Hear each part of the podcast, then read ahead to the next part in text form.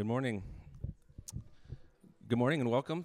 We gather here in the presence of Almighty God to come and to worship, and so I want to say a welcome to all of us gathered in person and those who are joining us online. It's good to be together.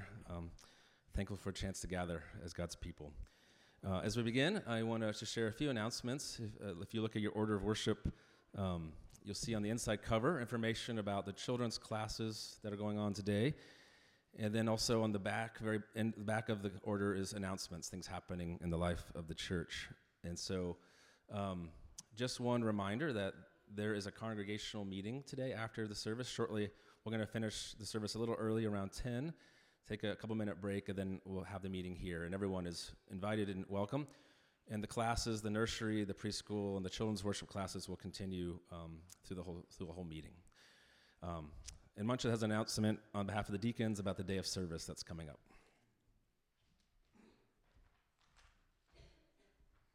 Hello, everyone. So we'll have our first day of service in quite a while.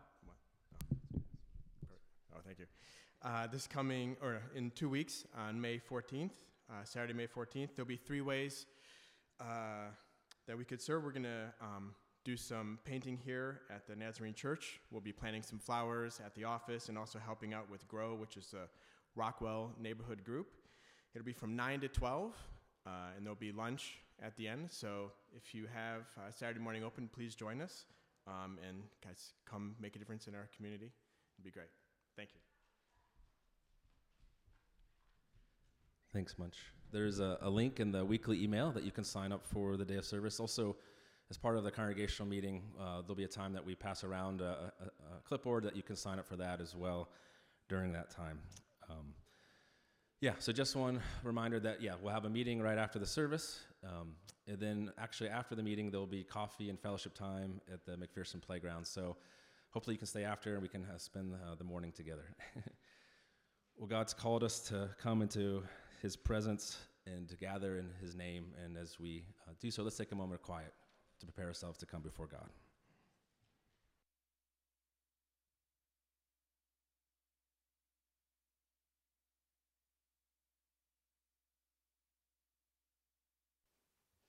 Good morning. Will you stand with us and we'll sing together Psalm 23. The Lord is my shepherd, I shall not want, I shall.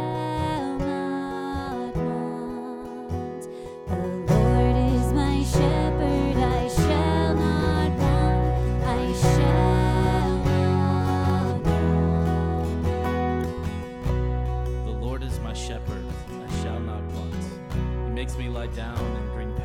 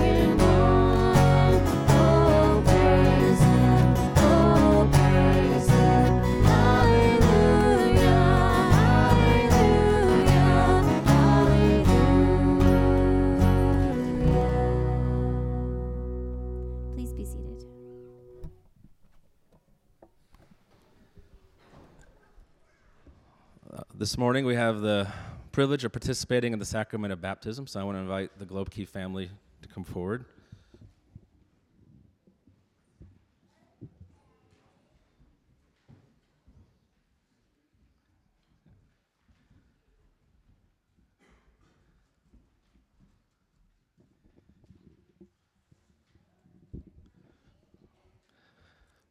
Well, before Otto is received for baptism, it's good for us to be reminded of this gift that Christ has given to us.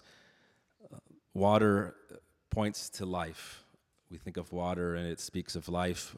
Also in the scriptures, we think of the waters of the Red Sea and how the waters speak of God's redemption, that he can rescue his people. The waters also tell us about being made clean, washing. And all these things, life, of redemption, of being cleansed, they all ultimately remind us, all of us, that God can do what we cannot. And so this is a special day for Otto and all of the family, but also for us. For when we see this water, it's a reminder of the gospel of Christ. For those of us who believe, it is a reminder of what God has done. For those who are yet still thinking about what they do believe, it's an invitation to believe that God brings life, that God can redeem us from all of our enemies and things that hold us, and that God can wash us, not just in our skin, but the very depths of our being. And as Otto receives this sign, we pray that by God's Spirit and through the work of the family and the church, that he would come to know that work that God does in Christ. So let's pray. Lord, we thank you for the Globke family, and we thank you for the blessing that they are to us and to the church and to their neighbors, and we pray, Lord, for this time as the water that you would set it apart, that this would be a great moment to mark out Otto as one who's part of this church community. But also for all of us as we witness, it would be a reminder of your grace, that you can do what we cannot do ourselves. And so we come and we ask that you'd help us to entrust ourselves to you. In Jesus' name we pray. Amen. Well, so Otto is come to be baptized, and Otto is the son of Rob and Elizabeth, brother to Mabel and George. And so, Rob and Elizabeth, let me ask you these questions as you present your son to be baptized. Do you acknowledge Otto's need of the cleansing blood of Jesus Christ and the renewing grace of the Holy Spirit? And do you claim God's covenant promises on his behalf? And do you look in faith to the Lord Jesus Christ for his salvation, as you do for your own?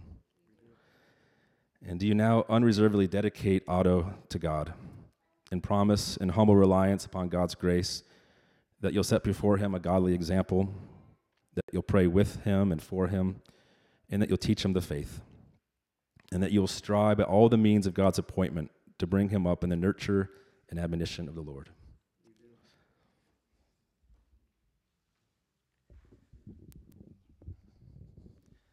What is your son's full Christian name? Otto Frederick Globke.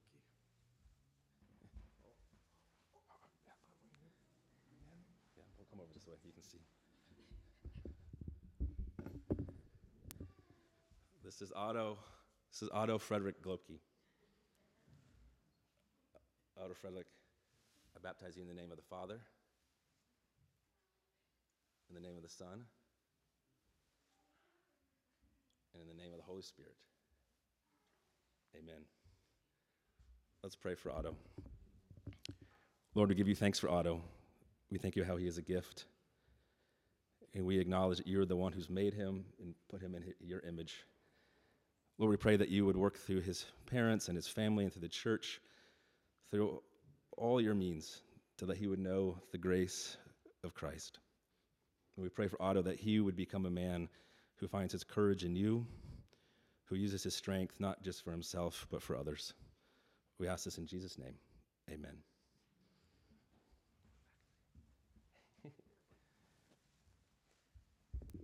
Well, I invite you all to stand that we can offer a blessing to Otto.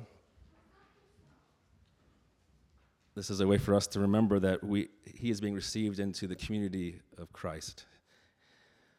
You'll see a responsive blessing in the order of worship. I invite you to join. Otto, may the Lord preserve your going out and your coming in, from this time forth and forevermore. Amen. I invite you to stay standing that we can sing together.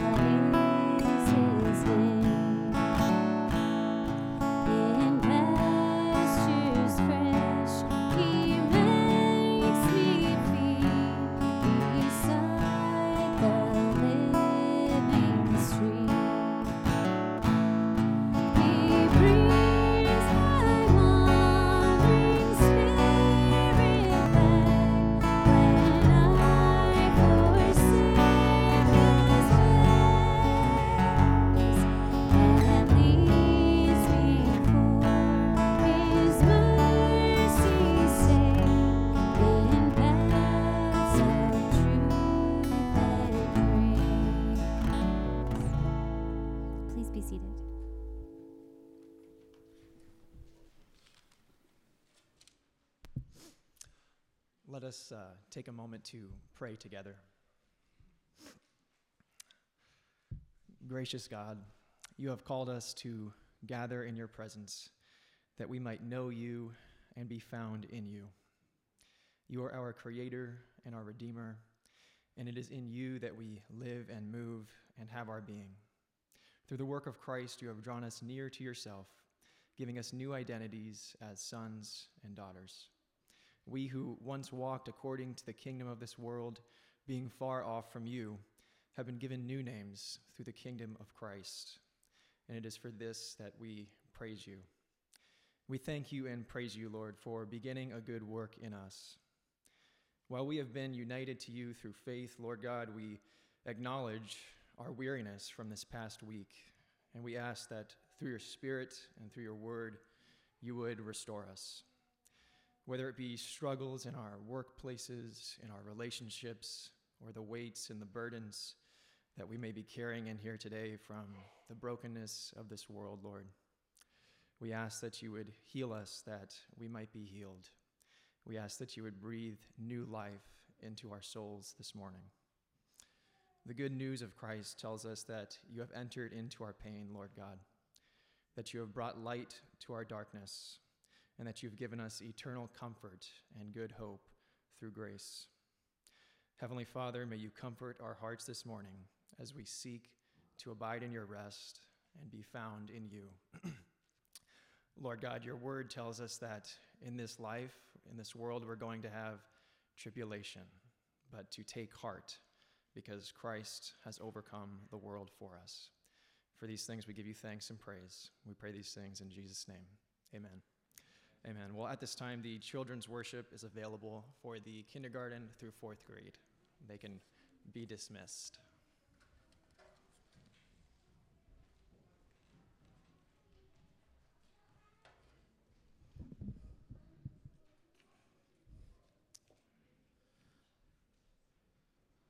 Well, we turn now to our time of confession and assurance, a time where we acknowledge our sin and our need of God and to anticipate and know his mercy. So we'll do this together as a church and then have a time of quiet personal confession. Almighty God, you have searched us and know us. You know when we sit down and when we rise, and you are acquainted with all our ways.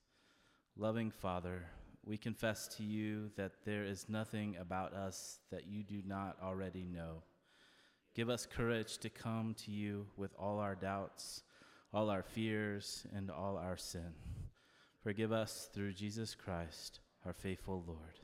Amen.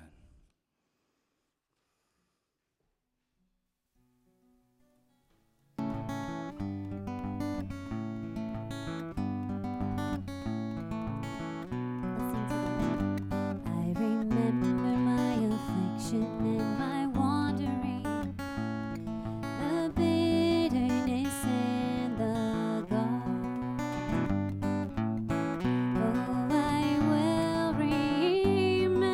them.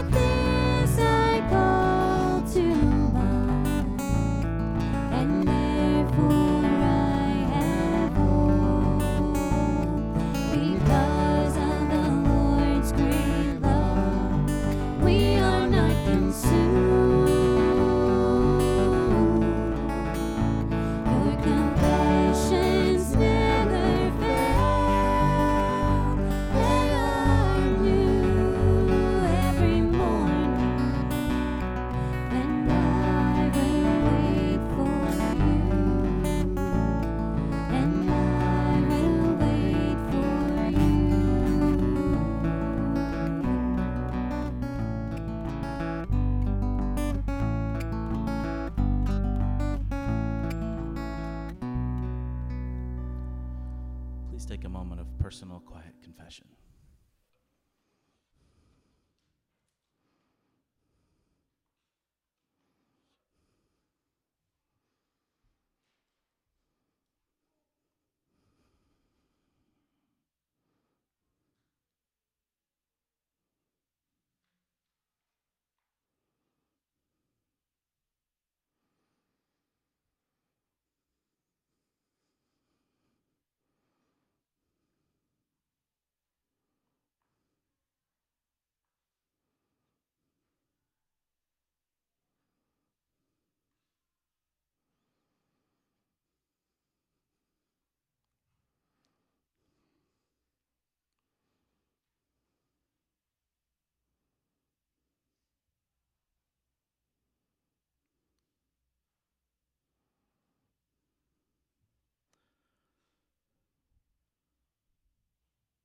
Lord, we confess our sin to you. We confess knowing that in your mercy, you offer us forgiveness in Christ. So Lord, help us with open hands of faith to walk in repentance and in new life. We ask this in Jesus' name, amen. Let's stand together for the words of assurance. They come to us from Philippians chapter 1. Let's join together. And I'm sure of this, that he who began a good work in you will bring it to completion at the day of Jesus Christ. Well, as we've been welcomed into God's family, let us also welcome each other in the name of Christ.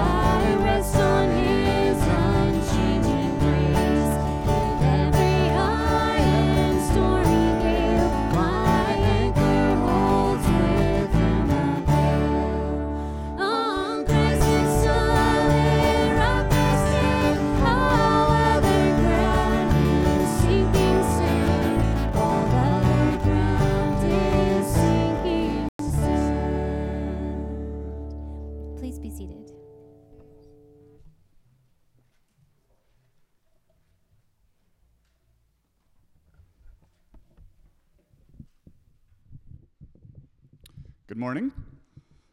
Our New Testament lesson today is from Acts chapter 8, verses 26 through 39. Now, an angel of the Lord said to Philip, "Rise and go toward the south to the road that goes down from Jerusalem to Gaza. This is a desert place." And he rose and went, and there was an Ethiopian, a eunuch, a court official of Candace, queen of the Ethiopians, who was in charge of all her treasure. He had come to Jerusalem to worship and was returning, seated in his chariot, and he was reading the prophet Isaiah. And the Spirit said to Philip, "Go over and join this chariot." So Philip ran to him and heard him reading Isaiah the prophet and asked, "Do you understand what you are reading?" And he said, "How can I unless someone guides me?" And he invited Philip to come up and sit with him. Now the passage of the scripture that he was reading was this: "Like a sheep he was led to the slaughter, and like a lamb before its shearer is silent, so he opens not his mouth. In his humiliation justice was denied him. Who can describe his generation? For his life is taken away from the earth." And the eunuch said to Philip, "About whom, I ask you, does the prophet say this? About himself or about someone else?" Then Philip opened his mouth, and beginning with the scripture, he told him the good news about Jesus. And as they were going along the road, they came to some water, and the eunuch said, "See, here is water. What prevents me from being baptized?" And he commanded the chariot to stop, and they both went down into the water, Philip and the eunuch, and he baptized them. And when they came up out of the water, the Spirit of the Lord carried Philip away, and the eunuch saw him no more, and went on his way rejoicing. Our gospel lesson this morning is from John chapter 10, verses 14 through 18. "I am the good shepherd. I know my own, and my own know me, just as the Father knows me, and I know the Father, and I lay down my life for the sheep. And I have other sheep that are not of this fold. I must bring them also, and they will listen to my voice. So there will be one flock, one shepherd. For this reason the Father loves me, because I lay down my life that I may take it up again. No one takes it from me, but I lay it down of my own accord.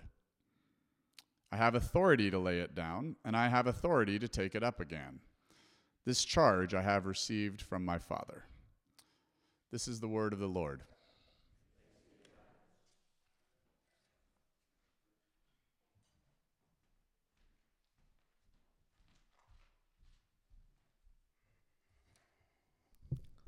Thanks, Will, for reading scriptures. It's thankful for a chance to be with you this morning and to gather and look at God's word. Appreciate Eric stepping in last Sunday to give the sermon, and we moved things back, a new series that we're looking at, the letter of Revelation.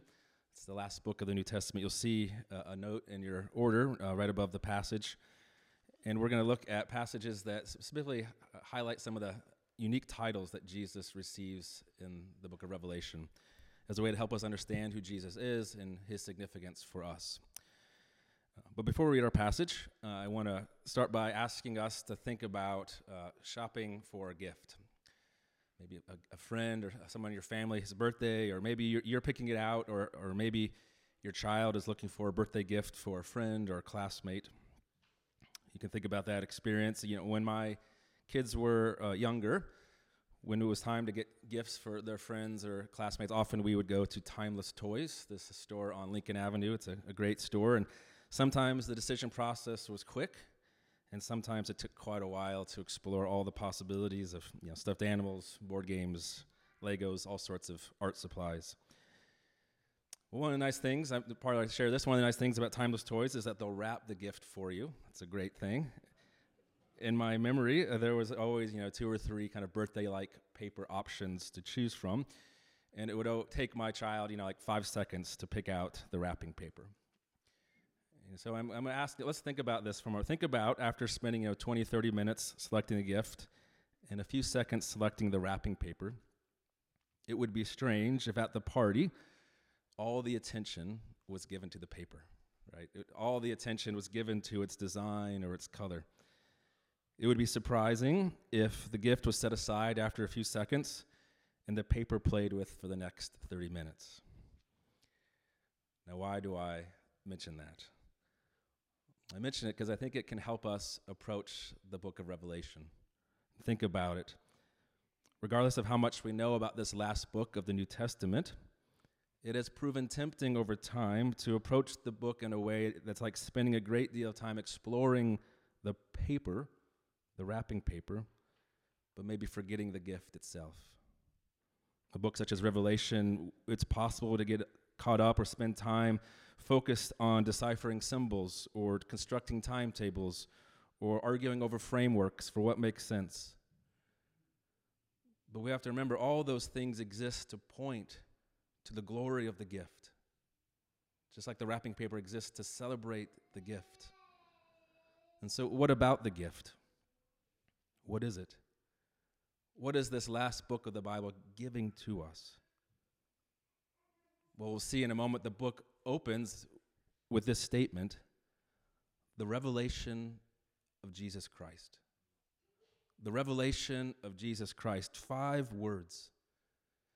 And this is a self-identification. This is the gift, an announcement, a revealing by God about who Jesus is, that we might have hope, that we might have a new perspective of the world around us, and that we might have encouragement in what the letter calls patient endurance. So let's look at our passage. We're going to look at the first 8 verses of Revelation. So Revelation 1, verse 1 through 8, you can follow in your order or your Bible, or simply listen as I read. The revelation of Jesus Christ, which God gave him to show to his servants the things that must soon take place. He made it known by sending his angel to his servant John, who bore witness to the word of God and to the testimony of Jesus Christ, even to all that he saw. Blessed is the one who reads aloud the words of this prophecy, and blessed are those who hear and who keep what is written in it, for the time is near. John, to the 7 churches that are in Asia, grace to you and peace from him who is, and who was, and who is to come, and from the 7 spirits who are before his throne, and from Jesus Christ, the faithful witness, the firstborn of the dead, and the ruler of kings on earth. To him who loves us and has freed us from our sins by his blood and made us a kingdom, priest to his God and Father, to him be glory and dominion forever and ever. Amen. Behold, he is coming with the clouds, and every eye will see him, even those who pierced him. And all tribes of the earth will wail on account of him. Even so, amen. I am the Alpha and the Omega, says the Lord God, who is and who was and who is to come, the Almighty. This is God's word, and it's given for our good. Well, as we seek to enter our passage and receive this gift, I want us to ask 2 questions to help us move through it. The first question is simply, how is Revelation a helpful gift? How is this a helpful gift to us? And the second question will be, how do the special titles given to Jesus fit into this gift? So let's start by just asking, how is this a helpful gift? Well, this letter was comprised at the end of the 1st century, and Revelation explicitly addresses itself to the 7 churches in Asia, which is modern-day Turkey. And these Christian communities inhabited some of the Roman world's most prominent cities. Everywhere these early Christians looked, their holidays, their social structures, their cultural messages and symbols, all of them affirmed that Rome was in control, that the world was set in motion and directed by the Roman emperor and his powerful empire. And we can think of John himself, the author of Revelation. He writes this letter while in exile on the island of Patmos, a small island that was a Roman penal colony. John was sent there because of his involvement, because he was a leader in the early Christian church. And his experience points to the experience of the church as a whole, that followers of Jesus, those who identified with Jesus, increasingly felt like outsiders, hated or dismissed. It's in this setting of Roman power that Revelation questions the assumptions and offers a different vision of the world. It's what's called apocalyptic literature. I don't know about you, apocalyptic's kind of like a scary word, but what it's meaning here is that it uses symbols and images and poetic language to cast forth a new vision for us to see, an alternative way of understanding the world and the circumstances in light of God and God's kingdom. For think about this for a moment. The Christians who received this letter at first, they were inundated by Roman propaganda. Billboards or commercials, whatever the equivalent was in that day, telling them about what was true. And very likely many were mesmerized or not, if not seduced by the culture. And in that setting, Revelation is going to proclaim, even in these opening verses, that Rome is not the ultimate power. That Rome is not ultimately in control of the world or your life. And this statement, this alternative vision, was a gift. A gift to remind that there is something other than what they see around them. We will talk more as we go along, but we can just even now ask, what about our setting? How is it a gift entering into our world? Maybe it's a vision that says that the market isn't God, that our lives and our future do not rest in the ups and downs of the market. Or maybe Revelation is a gift because it says, it offers a vision that affirms that no matter how many hours we work, no matter how many resources we can gather, no matter how careful we are as parents, it reminds us that we're not ultimately in control of our lives or the lives of those we love. This vision is a gift to us as well. Or maybe it's a reminder, an alternative way of seeing and remembering that the actions of others that hurt us, or even our own deepest failures and unfaithfulness, that they are not the final words in our lives because of Jesus. Such a vision is a gift. To those reading this letter, John writes, "I am your brother. I am your brother who shares with you in the persecution, in the kingdom, and in the patient endurance." Endurance, a staying power, a consistent resistance, a long obedience in the same direction. This is a theme that runs throughout the book of Revelation, that this gift that we receive invites us to endure, to continue to give our allegiance, our trust to one who is worthy of such things. So Revelation is a gift. But it also brings us to a second question. How do the special titles of Jesus fit into this helpful gift to us? As I mentioned, our passage opens with these five words, that the revelation of Jesus Christ, that the gift is centered in the person of Jesus. And one of the ways that Revelation helps us kind of grasp this different vision is by giving titles to Jesus, unique titles, to help us enter into a different reality, to challenge the assumptions and the kind of the world around us.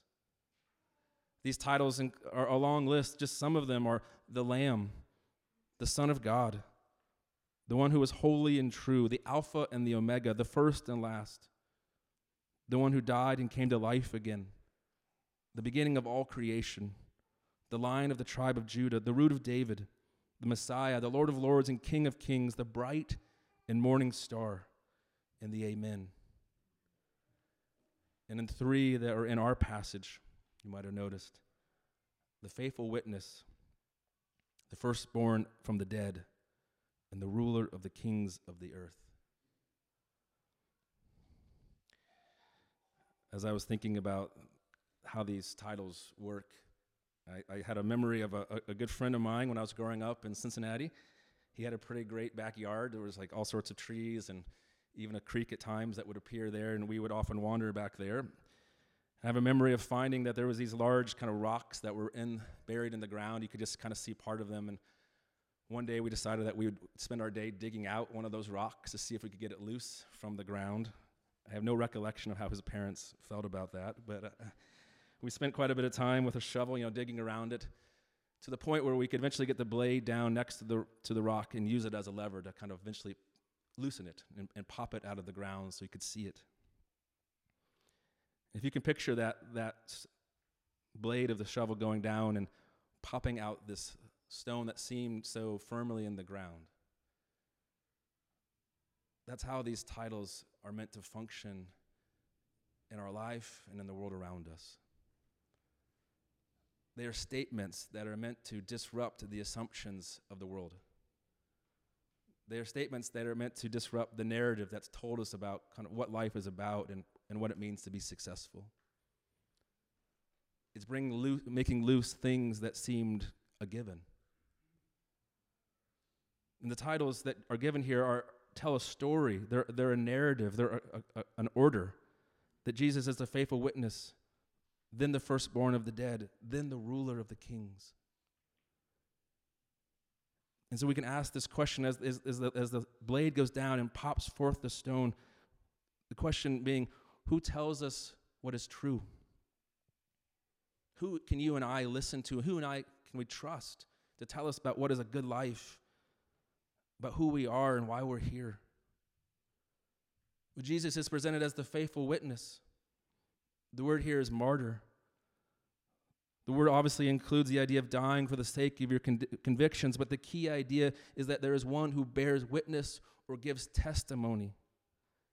Jesus is the faithful witness, meaning that his testimony is true.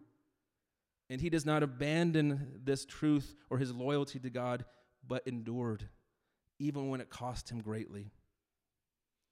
And therefore, in his incarnation, in his life and ministry, Jesus reveals God and God's ways, telling us the very nature of who we are in our life.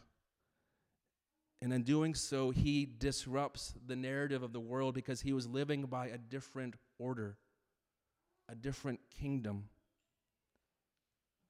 And as a result of this testimony, he was crushed. And with his rejection and crushing, it brings another question. Is the world's judgment final? Are those silenced by the powers forgotten? And Jesus, again, in his resurrections, like that blade popping forth the stone, with the answer, no. The one who was killed is now the firstborn of the dead.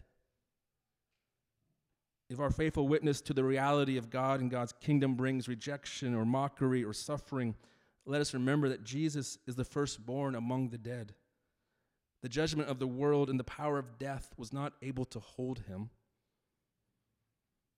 But it's not just that he rose. His resurrection victory is not just for him. He rises first, but all his people will share in his victory. He will lead forth a train of forgiven sinners, raised to life. He is the first, but not the last. We look to him who speaks what is true. His resurrection reminds us that we will not be forgotten or silenced. And it brings another question. If the world's judgment is not final, then what is? What judgment will endure? The combination of Jesus' resurrection and the world's judgment being overturned leads to the announcement that Jesus is the king, the ruler of the kings of the earth. What that means is he bears witness to the truth, and he's exalted as one who is above all things, that what he says about us, about who we are in him, will endure. Revelation is like pulling back the curtain to help us see that Jesus is the ruler, as at the consummation that all things will be made clear, that he is king over all creation, that his word, his judgment, his vindication will endure.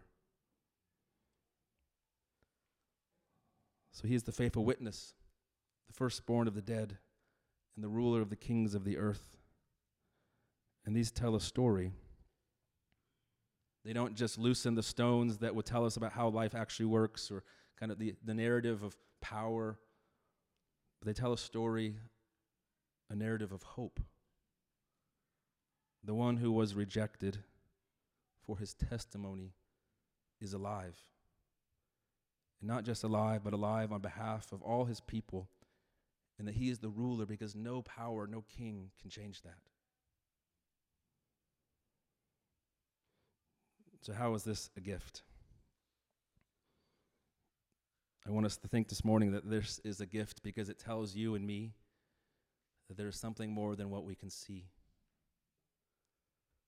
There is something more than the difficulties that we face, something more than the evaluation or judgment that others are happy to put upon us. There's something more than our resources. For grace and peace comes from Jesus Christ, the faithful witness, the firstborn of the dead, and the ruler of the kings of the earth. May this narrative give us hope. For as Hebrews says in chapter 12, let us endure. Let us run with perseverance the race marked out for us, fixing our eyes on Jesus, the pioneer and perfecter of the faith. For the joy set before him, he endured the cross, scorning its shame, and he sat down at the right hand of the throne of God. Hebrews invites us to consider this one who endured for us, so that we may not grow weary and lose heart. Let us remember the narrative of hope and how that can be a gift to speak into our current situation. Amen. Let's pray. Lord, I thank you for who you are and the good news that your narrative of hope, this story of Christ, does not rest in our strength, does not rest in what we have accomplished or will accomplish, but Lord, you've done it. And so let us find hope and strength in that. In Jesus' name we pray. Amen.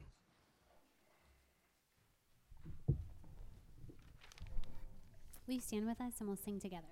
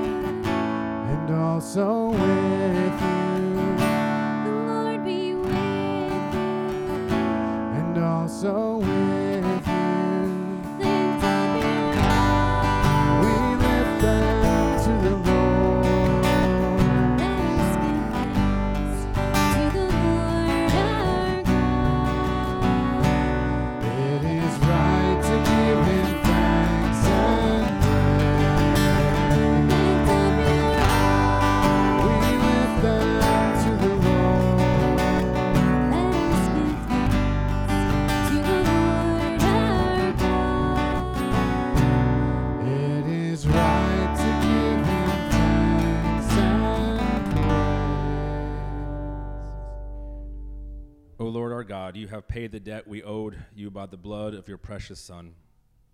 We praise you for doing all the work required for us to be forgiven, restored, and to be with you always, to the end of time. It is good and right for us to join with your people on earth and all the company of heaven in the unending hymn.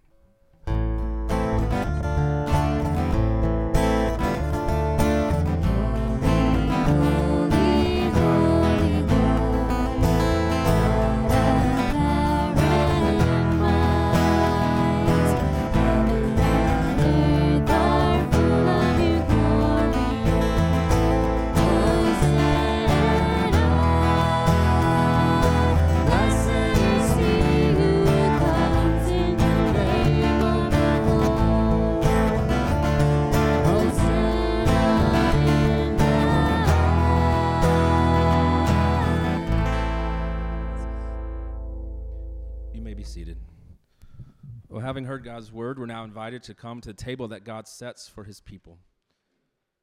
Whenever we come to this table, it's good to be reminded that it is a gift from God for us.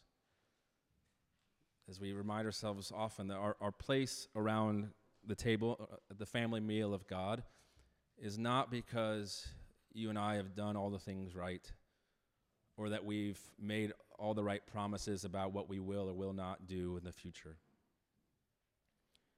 Of course, we're called to live as God's people, but our place at the table, our place in the family, is because God has adopted us in His grace. God sees us in our sin. While we were still in sin and brokenness, Christ died for us, that we who are far off would be brought near, no longer on our own, but now part of the family of God. This is the good news that this table proclaims. And if you know of your need and have confessed your sin and put your faith in Christ, then come and take your place around this table. For the table doesn't belong to me or to Lincoln Square Presbyterian, but it belongs to Christ. It's set for all those who have faith in Him. Let's pray. Lord, thank you for this bread and cup, and I pray that you set them apart, that by your Spirit you would use them to strengthen us and nourish us. Lord, we come as those who are sinners, who are quick to forget you, who struggle to love our neighbors. Lord, we come putting our faith in you, not in ourselves. We pray that you'd meet us with your grace, that you'd strengthen us to walk in new ways. We ask this in Jesus' name. Amen. On the night that he was betrayed, after giving thanks, Jesus took the bread and he broke it, saying, "This is my body, given for you. Do this in remembrance of me." In the same way, after supper, Jesus took the cup, saying, "This cup is a new covenant in my blood. Whenever you drink it, do so in remembrance of me. For as often as we eat this bread and drink this cup, we proclaim the Lord's death until he comes again." If you're going to participate in the sacrament of communion this morning, I invite you to come up the two aisles. There'll be servers at the front, and there's juice and wine that's available. There's also, along with the bread, there is wafers or prepackaged elements if you prefer to take those. But you can come forward and receive those, and I ask that you would hold the elements until everyone's been served, that we can eat and drink together. Also, if you are not taking communion, I still invite you to come forward. You can just put your arm across your chest, and Pastor Brian or I will offer a blessing for you here at the front where communion is being served. Let us now come to receive these gifts.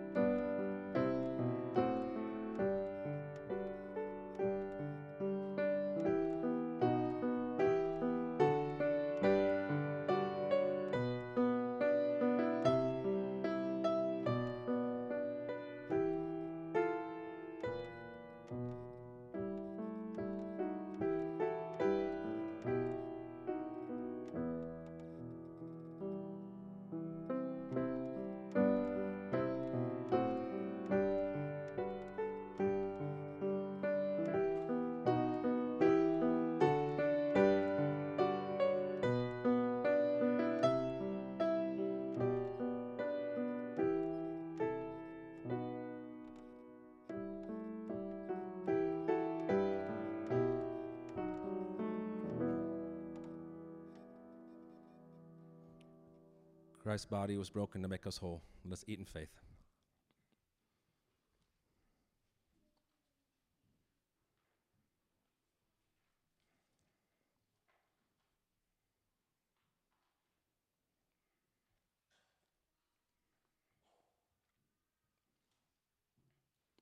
And Christ's blood was shed to cover all of our sins. Let us drink in faith.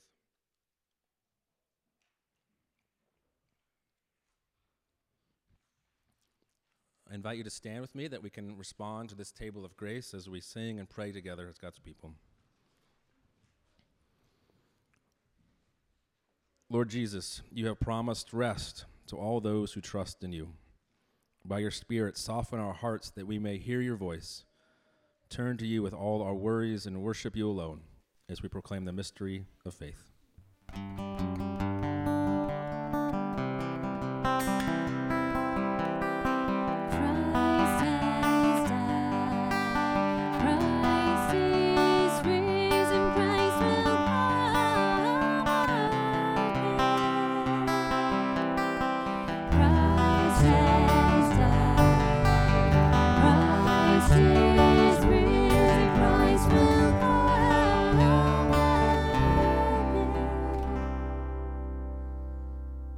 Together in the Lord's Prayer. Our Father, who art in heaven, hallowed be thy name.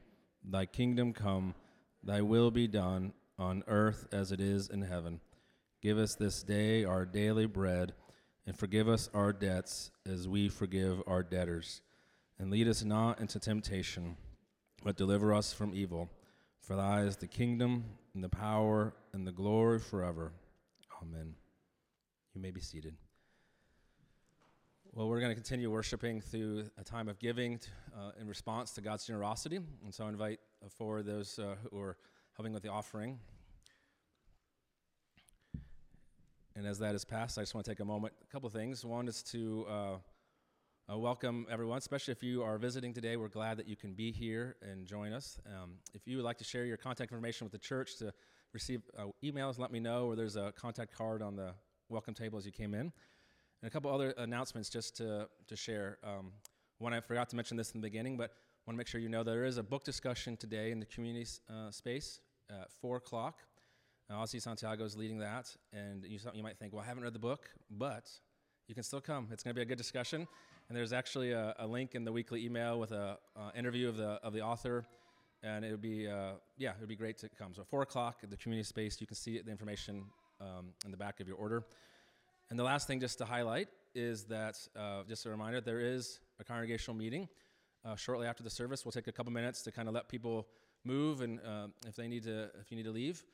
All the kids that came up for children's worship, they're welcome to stay, but they can also head back downstairs. Melinda has some board games and activities downstairs that they're welcome to go down for the meeting. And the meeting will go until about 10:30, and then we'll have a time of fellowship and coffee at the playground. I was thinking at the end of the service, well, this is great. That's fine. Yeah. Board games and activities. I mean, who's going to stop them, you know, really? So, again, thank you for the work given to the work of the church and your generosity. I invite you to stand that we can sing the doxology together. Praise God from whom all blessings flow. Praise him, all creatures here below. Praise him above, ye heavenly hosts. Praise Father, Son, and Holy Ghost.